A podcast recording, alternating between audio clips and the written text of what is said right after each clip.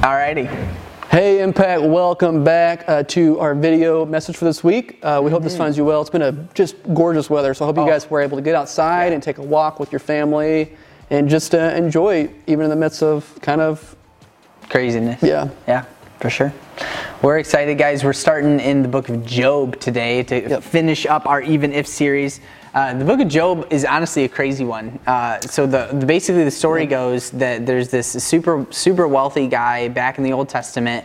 Uh, the book of Job is right between Esther and Psalms, and basically Job is this super wealthy guy. He loves God. He honors God with his life, and then Satan comes along and he's like, God, I bet if I take away all of Job's stuff, if I, you know, kill his family and take away all of his stuff, that, that he's going to curse you. Like he's going to turn his back on you and he's not going to love you anymore. And God says, not a chance. Job is, is awesome. He's a blameless dude. And so Satan does it and, and Job loses everything and he's super sad and he has four friends that come to try to comfort him. And three of them give him just terrible advice, like awful advice. And, and, and Job rebukes them. He's like, you're wrong. And then his, his fourth friend actually gives him great advice and actually rebukes Job a little bit and corrects him. Mm-hmm. And then God comes and he restores Job and, and it's awesome and, and proves Satan wrong. As always, Yeah. that God does. Not today, Satan, you know. not today, Satan. Uh, So it's a, it's a pretty incredible story. We're going to start in Job chapter 1 uh, and look at literally just some verses about Job and his character as we open up today. And so, Job chapter 1, verse 8, uh, just kind of looking at who Job is, it says this And the Lord said to Satan, so this is God talking to Satan. It says, If you considered my servant Job, there is none like him on the earth, a blameless and upright man who fears God and turns away from evil. Because can you imagine God talking about you that way? Like God Himself being like, Yeah, that dude is pretty awesome. I like him a lot. That's a nice bio for Like, Job, yeah. put it on my resume to Yeah. say the least. Uh, so pretty incredible that God says this stuff about Job, and then he loses everything. Job gets all this stuff taken away from him, and this is Job's response in verse 21. He says this: "Naked I came from my mother's womb, and naked shall I return. The Lord gave, and the Lord has taken away. Blessed be the name of the Lord." So Job loses everything, and then his first and immediate response is to actually to praise God, to continue to trust Him, and say, "God, you're good. You've got it." That's pretty cool. Yeah. So we're going to learn some things from Job today. So, and I hope that you guys are able to learn just from Job's life and how he responded, um, just amidst the uh, just the the experience, his, tri- his, his trials and experience um, of suffering. And so, there's a couple ways we can respond. So, let's look at number one. It's going to be in Job 27, 3 through 4. So, again, uh, pull up the Bible app.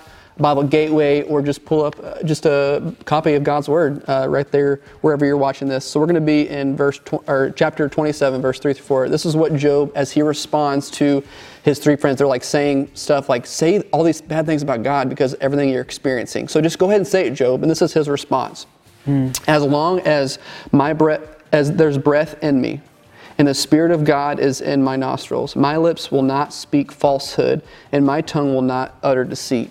That's an incredible response. Yeah. That he's saying, you know, as long as I'm alive, I have reason uh, to to be faithful. And so that's the first thing we can do, guys, is we can still be faithful in our response, even when we're going through suffering and different trials, right? A lot of us need to, to, to learn that. You know, some of us learn it the hard way when we go through uh, some pretty uh, difficult circumstances, but that we can be faithful to God even in the bad times that, that Yeah. happen to us. Absolutely. Goes on, and uh, we're going to take point number two for us today out of uh, Job chapter 36, verse 5. This is so his one good friend responds after all the three bad ones are done talking. His good friend kind of rebukes them, and then he just starts talking about who God is, and he reminds Job uh, of who God is. Verse 5, he says, Behold, God is mighty and does not despise any. He is mighty in strength of understanding. Uh, guys, point number two that we can take out of this for when we experience trials and go through suffering is that we can trust that God understands. Like God genuinely, He's got the big picture. He sees it all. He understands it all. He gets it. Uh, we can trust that God knows what's going on and that, that He's got a bigger understanding of it than we do. even when we can't understand what's Yeah, happening. That's especially. that's, it's really encouraging and comforting at the same time. So there's there's some more things we can learn, guys, as we uh, go through trials and experience uh, suffering. The next one's going to be in Job 42, 1 through 2. Um, and this is really uh, a key verse in the whole book of Job. And so I really hope that you are encouraged by this verse. Job says this in verse 1, Job 42. Then Job answered the Lord and said, So this is after everything has been you know, all the advice has been given to Job, and then he's going to respond to God, and this is what he says I know that you can do all things, and that no purpose of yours can be thwarted. So, meaning that, his, that the purposes of God cannot be stopped, right? And that's really encouraging. So there's something we can realize. We realize that God can do all things and give purpose in every circumstance. Now, God doing all things doesn't mean we're going to get a Corvette or a Lamborghini, okay? But He can be there for us, and whatever He is purposing in our life, it can't be stopped, right? And so that's really encouraging that the Creator of the universe that his purposes cannot be stopped, even Mm-hmm. in a pandemic. I mean, Andy, we're seeing incredible things how God's moving um, in, in your guys' life and your Mm-hmm. family and our church community and even the community of Rochester, how God is still using, even a time like this, for his purpose. And I think that's really incredible. Absolutely. That brings us really to point four, which kind of wraps us up before we hit our bottom line for this week. It's out of uh, Job chapter 19, verse 25. Uh, this is Job responding to his three friends who give him really bad advice at first. Uh, Job says this to them in, in chapter 19, verse 25. He says, For I know that my Redeemer lives, and that at the last he will stand upon the earth. Um, guys, we know that our Redeemer lives too. This is the same hope that we have in Jesus that at the end of all things, when all this is done, live or die, we will have eternal life with Jesus. We will stand with Him. And, and that's an incredible hope that we have. So, point number four for us really is that we have hope because our Redeemer lives. We have hope because we know that at the end of all things, He's got it all taken care of. And that brings us to our bottom line, guys, which is this even if we experience suffering, God is still God mm. and He has a plan. Like those are the real big things we see out of the book of Job that God is still God. He's still who He is and He's got a plan for our lives even when we might not be able to see it. And I'm also encouraged that God uh, never changes, right? He is the same yesterday, today, and forever. And Mm-hmm. Yeah. so he doesn't change based on circumstances that we're facing or the world is facing.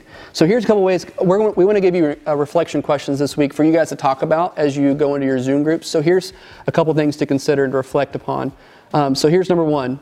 The first question How should we respond as believers whenever we experience loss and suffering? It's more of an internal, like looking at um, us and how we deal with uh, suffering and when we go through um, times of loss. Okay, so how do we respond as believers that put our faith and trust in Jesus Christ? Okay, so second question is going to be external. So how you look at other people. Okay, how can you help someone else as they go through a time of suffering?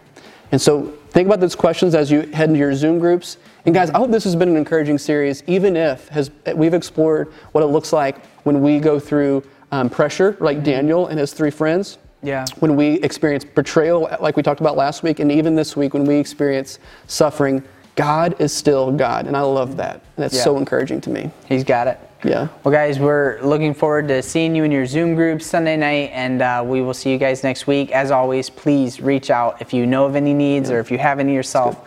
Uh, we'd love to encourage you. We'll See see, you you guys guys. next week.